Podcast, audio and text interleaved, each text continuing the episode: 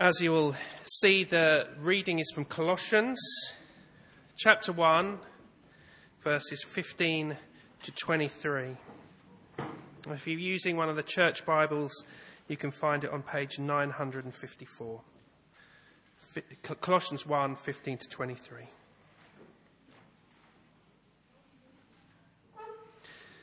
The Son is the image of the invisible God, the firstborn over all creation. For in him all things were created, things in heaven and on earth, visible and invisible, whether thrones or powers or rulers or authorities. All things have been created through him and for him. He is before all things, and in him all things hold together. And he is the head of the body, the church. He is the beginning and the firstborn from among the dead, so that in everything he might have the supremacy. For God was pleased to have all his fullness dwell in him, and through him to reconcile to himself all things, whether things on earth or things in heaven, by making peace through his blood shed on the cross. Once you were alienated from God and were enemies in your minds because of your evil behavior. But now he has reconciled you by Christ's physical body through death to present you holy in his sight, without blemish and free from accusation. If you continue in your faith, established and firm, and do not move from it, do not move from the hope held out in the gospel. This is the gospel that you heard, and that has been proclaimed to every creature under heaven, and of which I, Paul, have become a servant. I get organised here for a minute. My short eyesight and all these sort of things I need to uh, accommodate. Friends, uh, thank you. And uh, as I said uh, in the earlier service, I want to thank you very much for uh, what's been a delightful weekend for me. Uh, it's been terrific to be with you, and I do appreciate uh, the warm hospitality, particularly of the Munros. It's been lovely to be in their home for a couple of days and enjoy the warmth of that family. but it's also been a special blessing to have a, to enjoy the warmth of this family over this weekend, and a privilege for me to be here with you. turn again, please, in your Bible to uh, 2 Samuel chapter 12. Uh, that passage, I think, might be printed in the bulletin, is it? In the, is it there printed for you? If you haven't got a Bible with you, but better, better still, really, to have a Bible open at uh, 2 Samuel chapter 12. And uh, if you have the booklets from yesterday, we're on page 17, is where the notes are. I want us to begin, however, as we come to this uh, last study. We've been looking at a little tiny episode, one of the most remarkable, I think, one of the most remarkable little episodes in the history uh, recorded uh, in the pages of the Bible. Uh, this story of David and Bathsheba and the and the consequences that flowed from it. Mind you, uh, I, I, tend to find that whatever part of the Bible I'm reading t- tends to become the most important part in the whole Bible. You had that experience? Um, and so I, I, I, sort of caution that there might be a whole lot of other really remarkable incidents. In fact, I'm sure that there are. Uh, but this one is remarkable, isn't it? This uh, story of, of, of David's uh, astonishing fall uh, in chapter 11 uh, and all that we've read about there, and then what we saw earlier this morning about this word from God to David, uh, which shattered him, but then became the word that the Lord had put away, the Lord had taken away his sin. I want to begin our thoughts um, uh, in this last session by uh, some bigger thoughts uh, about the, the, the broader things. Let me just remind you of some very obvious things. The first is that God is powerful. God is all powerful. Of course, He is. You sort of almost say by definition He is. But God is also good. And I think that there are times when we are deeply conscious of both those things.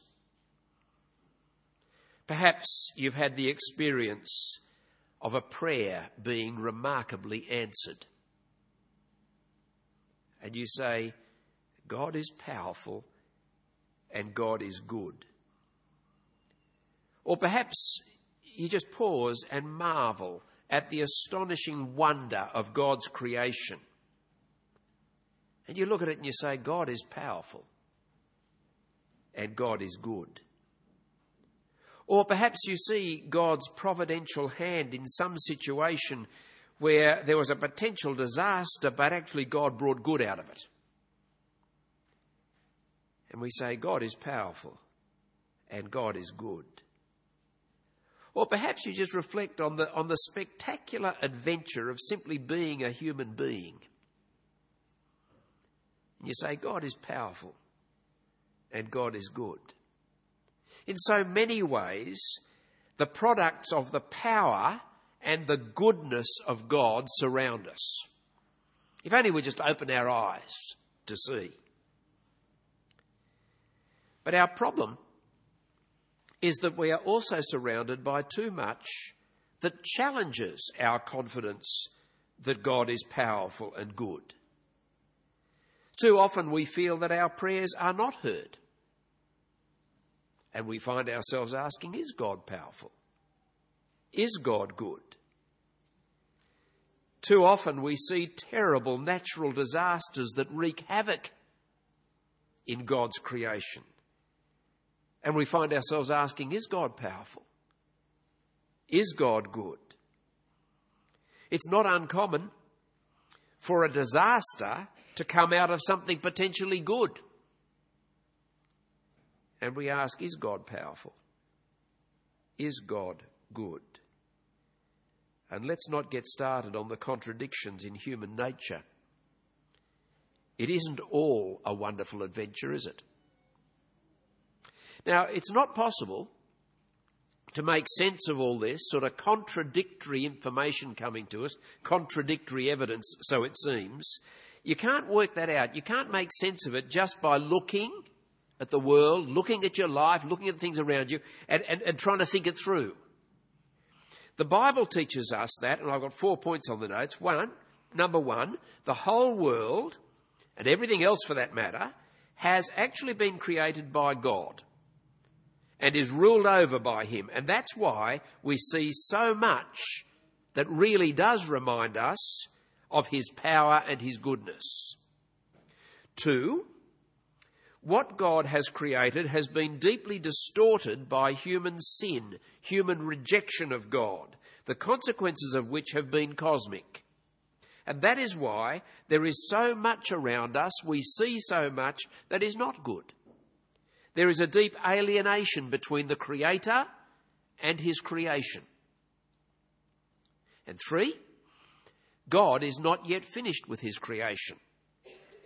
He has promised to establish His kingdom forever, and that promise is a promise to restore the goodness and beauty of all things. And He's going to do it. And four, we can know all this because the work of reconciling all things has actually begun. And God has made known what He is doing. That's what the Bible has been given to us for, so that we can know God's promise and what God has already done. The death and resurrection of Jesus Christ is central to God's purpose to restore all things. Through Jesus' death on the cross, the problem of human sin was decisively addressed. Uh, the reading in Colossians helps us to see that. Uh, go back and, uh, and read, actually read the whole of the letter of Colossians to see a number of the things that I'm drawing attention to now. And the power of evil was disarmed in Jesus' death in a way that we don't fully understand, but we're told that it is so. Jesus' resurrection from the dead was the beginning of the reconciliation of all things, the beginning of all things being put back together again in God's creation. And this work of re- reconciliation is going on now. He has delivered us from the dominion of darkness and transferred us into the kingdom of his beloved Son, in whom we have redemption, the forgiveness of our sins. You see, Christian people are people who experience the power and goodness of God in all the ways that I kind of suggest, uh, sketched a moment ago, but particularly in the restoration that the kingdom of Jesus Christ brings. This restoration is what Paul rejoiced to see in those Colossian believers. If you read the whole letter, you'll see it. He wrote to them and he said, I'm rejoicing to see your good order and the firmness of your faith in Jesus Christ. That's a sort of literal translation of Colossians chapter 2 verse 5. There were people whose lives were being put back in order again, uh, put, brought back to more and more to what they were meant to be. And therefore, among the many ways in which we see the power and goodness of God, none is actually greater than the death and resurrection of Jesus we see and experience the restoring power of God in our own lives and in the lives of those around us who are changed by the death and resurrection of Jesus. We see, uh, and please, uh, I think it's wonderful for us to learn to appreciate this, things that we take for granted sometimes. When you see people who are living wholesome, unselfish lives, and to pick up the subject that we've been thinking about over this weekend a little bit, when you see people whose sexual behaviour is wholesome and unselfish, keeping their sexual natures for marriage, replacing sexual immorality and impurity and doing whatever you feel like, which is around us in our culture. When you see to change the subject, when you see kind and generous speech instead of anger and malice and slander, humble and forgiving and loving patience where there was once arrogance and resentment. Uh, we take, start to take this for granted in the Christian fellowship sometimes, but it is actually remarkable. I remember a few years ago at, uh, at Moore College where I was uh, involved on the uh, at Moore College for many years, and I was sitting with a student who'd come there. His first year was about halfway through the first year, and this uh, student had gone back to where he had been working uh, previously. Uh, it was in a hospital just down the road, and he came back to college to this particular Christian fellowship, and he said, "I'd actually forgotten what it was like." He'd walked into his workplace, which wasn't a terrible workplace, but he noticed how people spoke to each other. He noticed the one upmanship. He noticed the putting people down. He noticed that. And he said, there's, some, there's a quality to Christian relationships. We're not perfect, we're far from it, but do notice the goodness of what God is doing among us the restoration of human lives. Um, we're witnessing when we see that, when we see people speaking to each other differently to the world around us. We're witnessing the power that raised Jesus from the dead at work in human lives. And it's the power and goodness of God that is at work putting the whole creation back together again, working in human lives. It's astonishing and it's wonderful, and we shouldn't be taking it for granted wherever we see it. Now, what's all that got to do with the life of King David, you say? All very interesting, but what's it got to do with King David? In the life of King David, all of that was anticipated in a way that is remarkable that we're about to see. The power and goodness of God was at work in David's kingdom, and there too it was astonishing and wonderful. If you're not astonished by the end of today, come and talk to me and we'll have a chat about it because you should be. It'd be my fault if I messed it all up and you're not astonished. But of course, it needed to be astonishing and wonderful. The promise of God's kingdom, which we heard this morning in uh, 2 Samuel 7 earlier on, became actually very difficult to believe when you saw what David was like. When you saw his weakness, when you saw his wickedness, when that became apparent, how can you believe that God is going to establish his kingdom, restoring all things, through this man and his descendants? King David committed adultery to cover it up. He had the, the, the woman's wife, the woman's husband murdered. Uh, then he married the widow and claimed the son who was born of the adultery. And all this was being done by God's king. How can you believe God's promises when you see David? What's God going to do? Well, first, we've learnt that God saw it all. David tried to cover it up, but it hardly did any good. He wasn't, he wasn't able to conceal what he'd done from the Lord. Second, the Lord sent Nathan the prophet to David to, to confront David with his crimes and the consequences. We heard that this morning. And that much is what God had done with Saul when Saul had disobeyed him.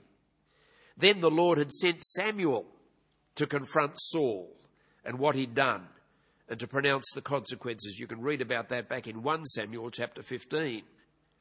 And all of this is very important. It's important for us to understand that God's kingdom will not tolerate wickedness. But in David's case, there was something more astonishing still. When David was brought to his knees by the word of the Lord and confessed his sin, you remember he was told, The Lord himself has taken away your sin. You're not going to die. David's sin did not destroy everything. Actually, Saul's sin did. But David's sin didn't. Because the Lord himself dealt with David's sin. What would that mean? Well, David's crimes still had consequences, terrible consequences. But David's sin did not destroy the power and the goodness of God. Even at our worst, we're not able to do that. We're not able to stop God being powerful and good. And therefore, God's promises were still sure. Excuse me a moment. The, the, the first terrible consequence of what David had done was that the child that had been born out of his adultery with Bathsheba was going to die. Uh, that's sort of the point where we got to uh, earlier this morning in chapter 12, verse 14. Uh, it was sort of almost as though the Lord had laid on another the consequences of David's sin. But as the child fell ill in chapter 12, verse 15, we wonder how God's promise. You remember, God's promise was about a son of David. How could God's promise possibly survive the consequences of David's wickedness? And the first thing we're going to see now in our passage uh, at this stage is that David himself was a changed man. His behaviour uh, perplexed and troubled those who were around him, and it surprises us. And the only explanation for the difference between David in 2 Samuel chapter 11, yesterday, and David in 2 Samuel 12, verses 16 to 31, that we're looking at now, is the impact of the word of the Lord that Nathan spoke to him that we saw earlier this morning. Let's look carefully at what David did. As the child lay stricken with illness, we're picking it up at verse 16.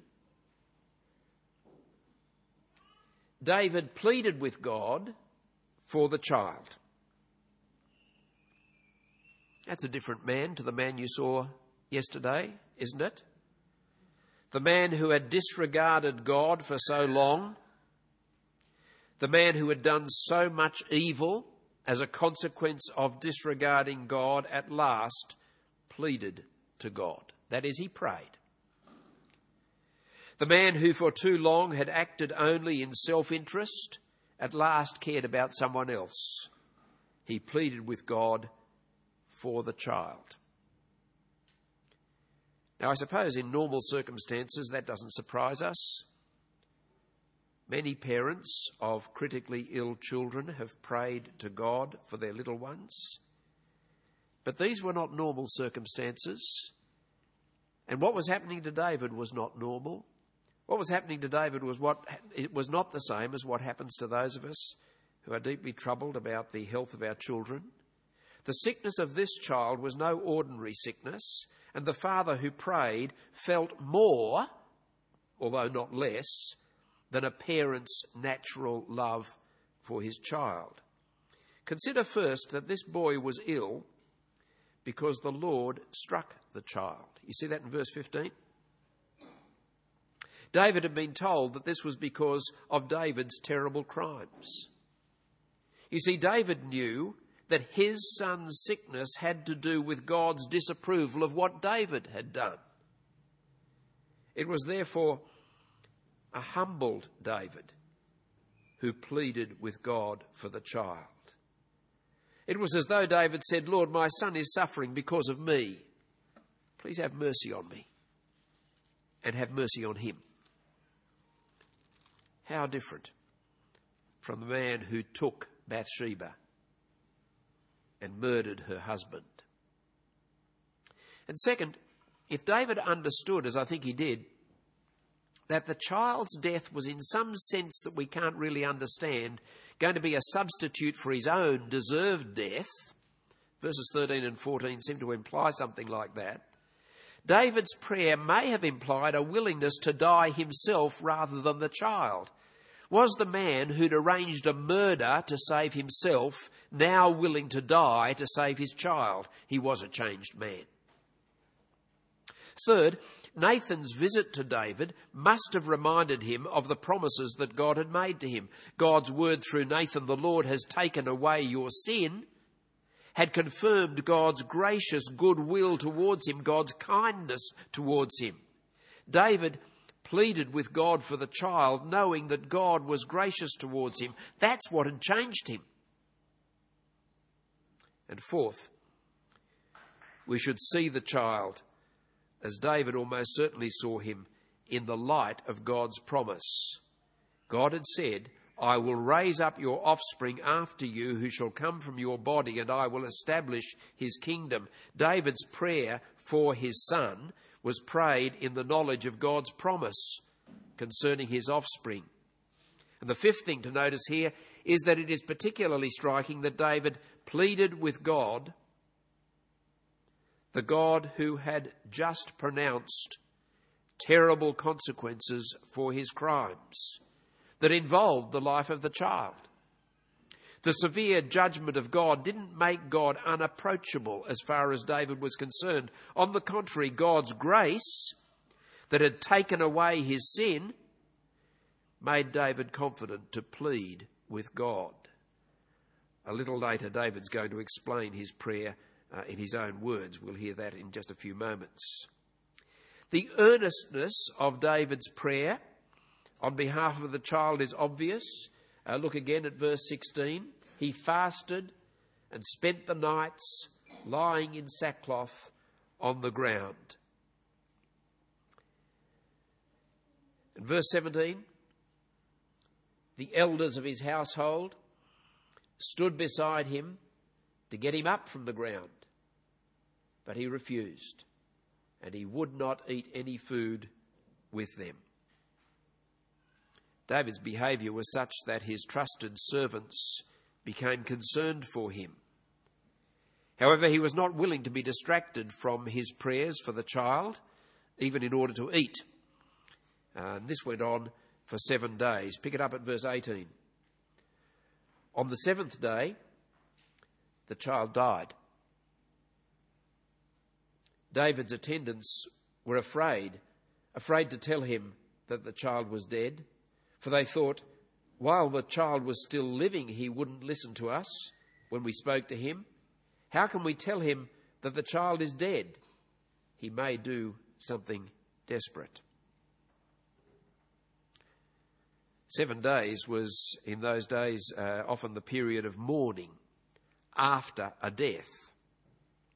David's seven days uh, of pleading with the Lord before the child's death looked like a period of mourning to the servants, and they were fearful, therefore, what might happen after the child died.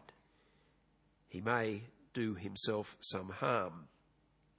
However, David was alert. Look at verse 19. David noticed that his attendants were whispering among themselves, and he realized that the child was dead. Is the child dead? he asked. Yes, they replied. He is dead. It's an awful scene, isn't it?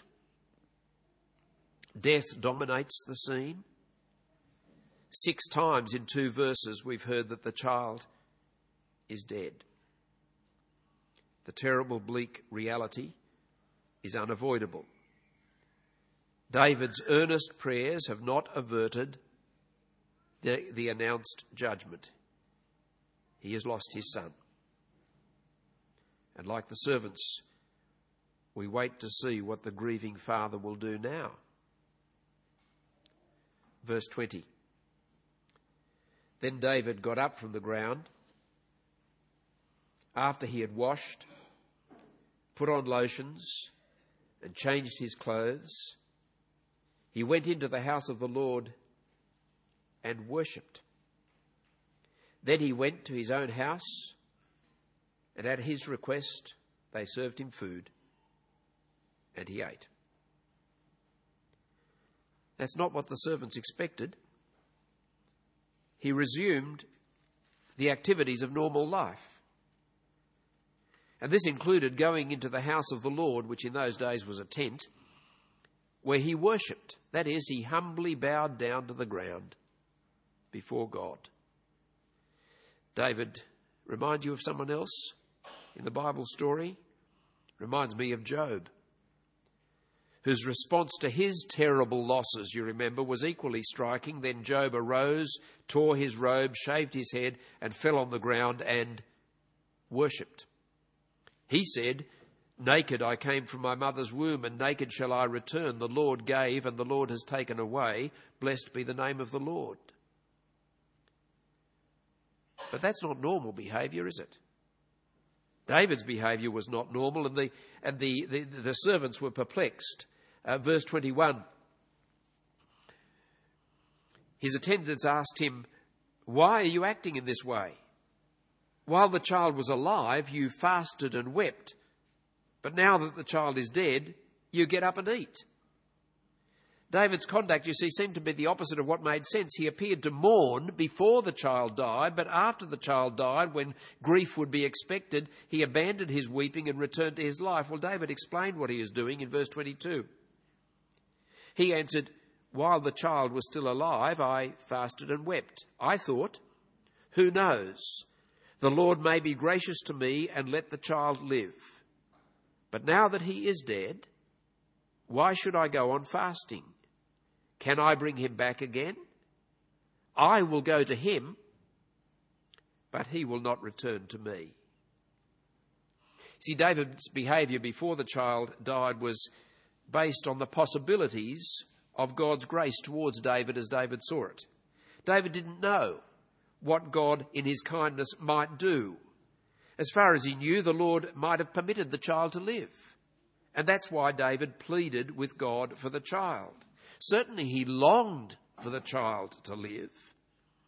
I think, friends, it's very important because of some of the stuff that goes around about prayer uh, and, and, and faithful prayer. It's very important to notice that David's prayer for his child did not involve knowing what God would do. He prayed because God had been gracious towards him, and who knows what God in his grace might do. That's why he prayed but not because he knew in this particular matter whether God would or would not grant his request. But after the death of the child, God's will was clear. David knew that his prayers would not now bring the child back. David understood the finality of death. The possibility that had led him to pray had now gone. The time would come when David himself would die and join his son but the son would not now return to his father. I want us to appreciate, though the account is rather brief, that there's nothing cold here about David's quiet acceptance of the death of his child. What there is, is a remarkable contentment with God's wisdom and a trust in God's goodness. And seeing that in David, you're looking at a remarkably changed man. Yeah? But the biggest surprise is yet to come. We've seen that David's crimes, though forgiven, still had consequences. But more astonishing than that are the consequences of his sin being taken away. And if you've drifted in your concentration now, now is the time to come back, and I think fasten your seatbelts. This is so astonishing, I can hardly take it. The first of these consequences was this listen to this God blessed David's marriage to Bathsheba. Can you cope with that? I can hardly cope with it. Look at verse 24. Then David comforted his wife Bathsheba. That's the first time that Bathsheba is not called the wife of Uriah, by the way. Now she's David's wife. And for the first time in the whole story, David began to treat her as his wife. He comforted her. You remember yesterday there'd been no mention of comfort from David when Bathsheba had mourned the death of Uriah, back in chapter 11. But now David comforted his wife. He was a changed man. But what did he say? I, think I, I, find this very difficult to comprehend. Try and put yourself in this situation. What was going on? What, what did David say to Bathsheba to comfort her? Did he now come clean and admit to Bathsheba? I don't think she knew this before, before this point. Did he now come clean with Bathsheba and admit his own role in her first husband's death? I am quite sure that he did. Did he explain that her child that had just died died because he, David, had despised the word of the Lord? I'm quite sure he must have done so.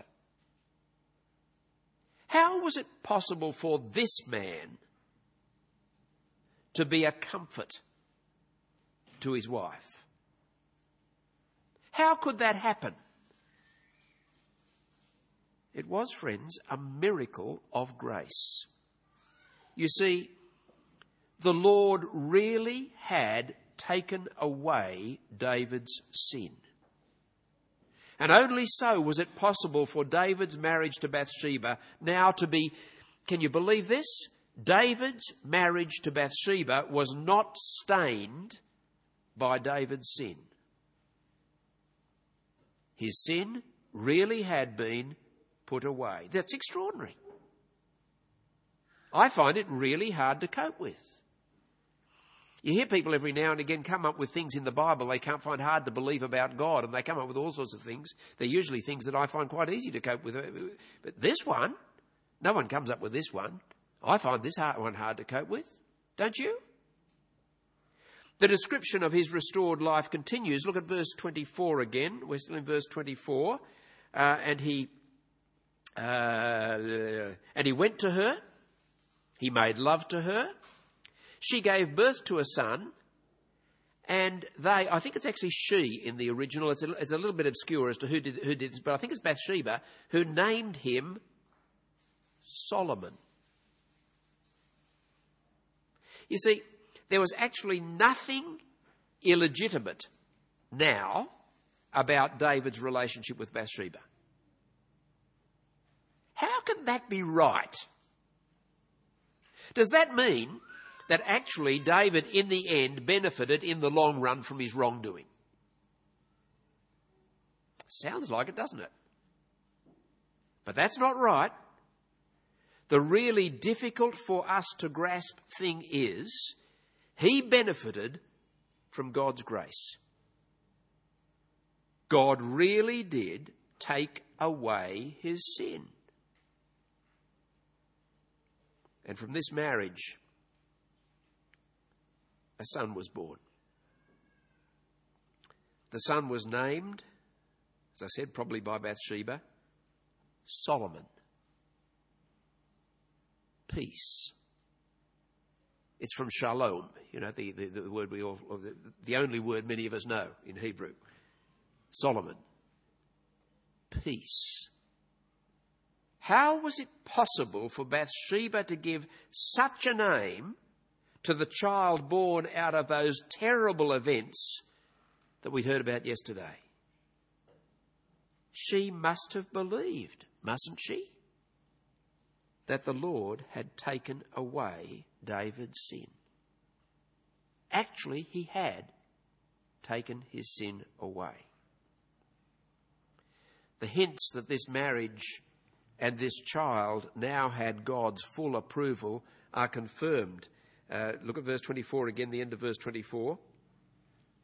And the Lord loved him. That's Solomon. The Lord loved Solomon.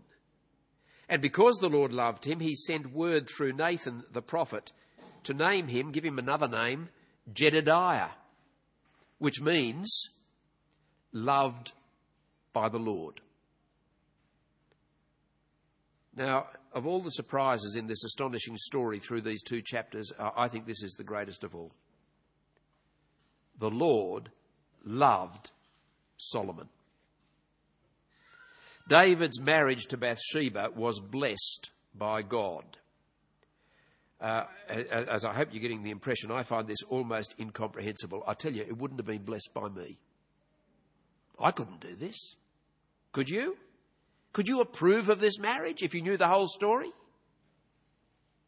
How could a marriage with such a beginning as this one receive God's favour? And the answer just as difficult for us to comprehend is that the Lord really did take away David's sin. He no longer took it into account. That's what it means. God no longer took it into account in his dealings with David. You see, God's grace really is amazing. In fact, amazing isn't a big enough word. We have to write another song with another word bigger than amazing. I don't know what the word is. Perhaps we have to come up with a word. It's astonishing, it's shocking, it's disturbing, it's discomforting that God's grace would do such a thing.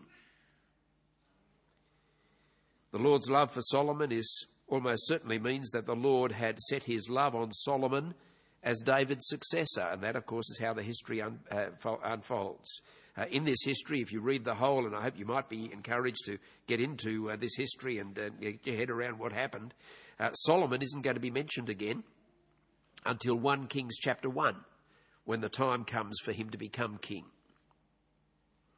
Uh, let's very briefly glance at the last part of the chapter.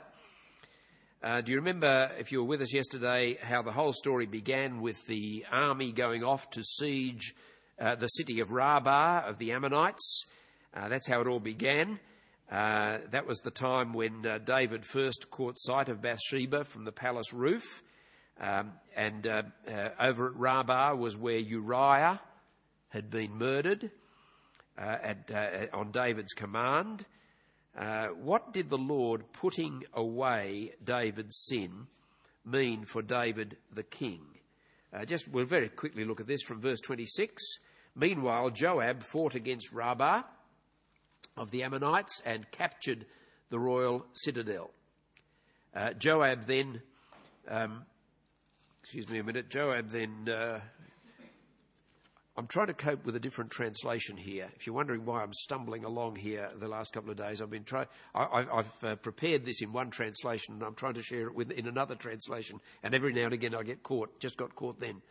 Um, let me start again. Verse 26. Meanwhile, Joab fought against Rabbah of the Ammonites and captured the royal citadel. Joab then sent messengers to David saying, I fought against Rabbah and taken his water supply. Now muster the rest of the troops and besiege the city and capture it. Otherwise, I will take the city and it will be named after me. Joab, you see, was concerned to see that the victory brought honour to his king rather than to himself. Was Joab perhaps aware that David's reputation was in some danger at the moment from the recent events in Jerusalem and the rumours that were no doubt flying around? Did he see a need for some positive, not to mention distracting publicity at this point, possibly? Whatever his reasons, he called on David, he almost commanded David to come and lead the final assault. And so we read from verse 29 So David mustered the entire army and went to Rabbah and attacked and captured it. David took the crown from the king's head, uh, and it was placed on his own head. It weighed a talent of gold, uh, and it was set with precious stones. David uh, took a great quantity of plunder from the city uh, and brought out the people who were there, consigning them to labour with saws and iron picks and axes. and he made them working, uh, made them work at brickmaking. Uh, David did this to all the Ammonite towns. Uh, this is like the great victories uh, you can read about back in 2 Samuel chapter 8. Uh, what has happened and what you're seeing here, and again, we're not going to go into any of the details, but here is King David restored. Restored to something like his former greatness. Here's the king who did defeat his enemies once again. And the extraordinary sequence of events that we've been following over this weekend that began in 2 Samuel chapter 11 verse 1 and because of which David's kingdom was now never going to be the same again. But it all concludes at the end of verse 31 then he, David, and his entire army returned to Jerusalem. If you're reading the story, a sense of foreboding is not out of place.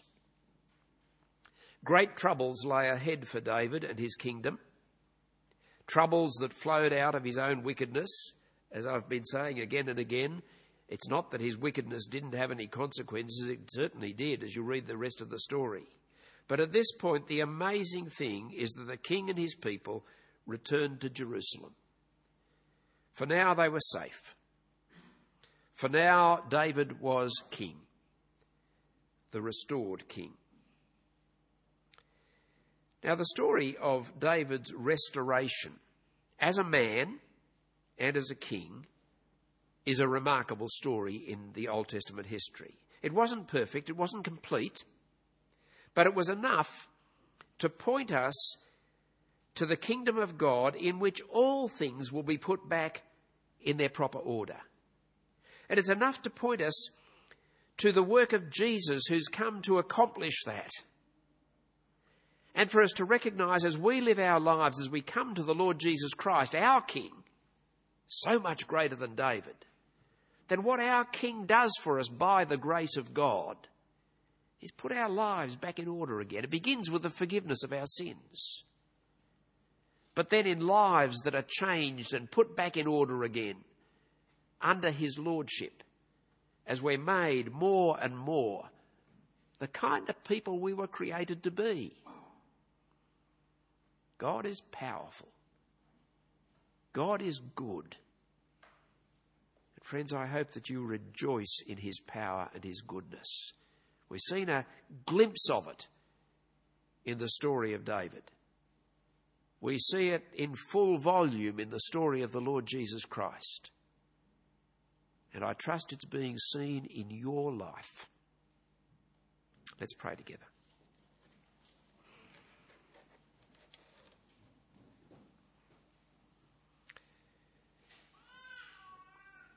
Our Heavenly Father, we thank you that you are God. You are powerful and you are good. So much of our experience confuses us and raises questions in our minds about this truth. We pray that you would focus our minds on the message of the Scriptures, the message of the Bible, the story the Bible tells of what you have done. Help us to appreciate what we have learnt from this story of David and his experience, his extraordinary experience of your grace. Help us to realize that whatever mess there is in our lives, you are powerful and you are good. And help us to see that what Jesus has done means that human lives, even my life, can be restored. We pray, Heavenly Father, that you continue to do this work in us. We pray in Jesus' name. Amen.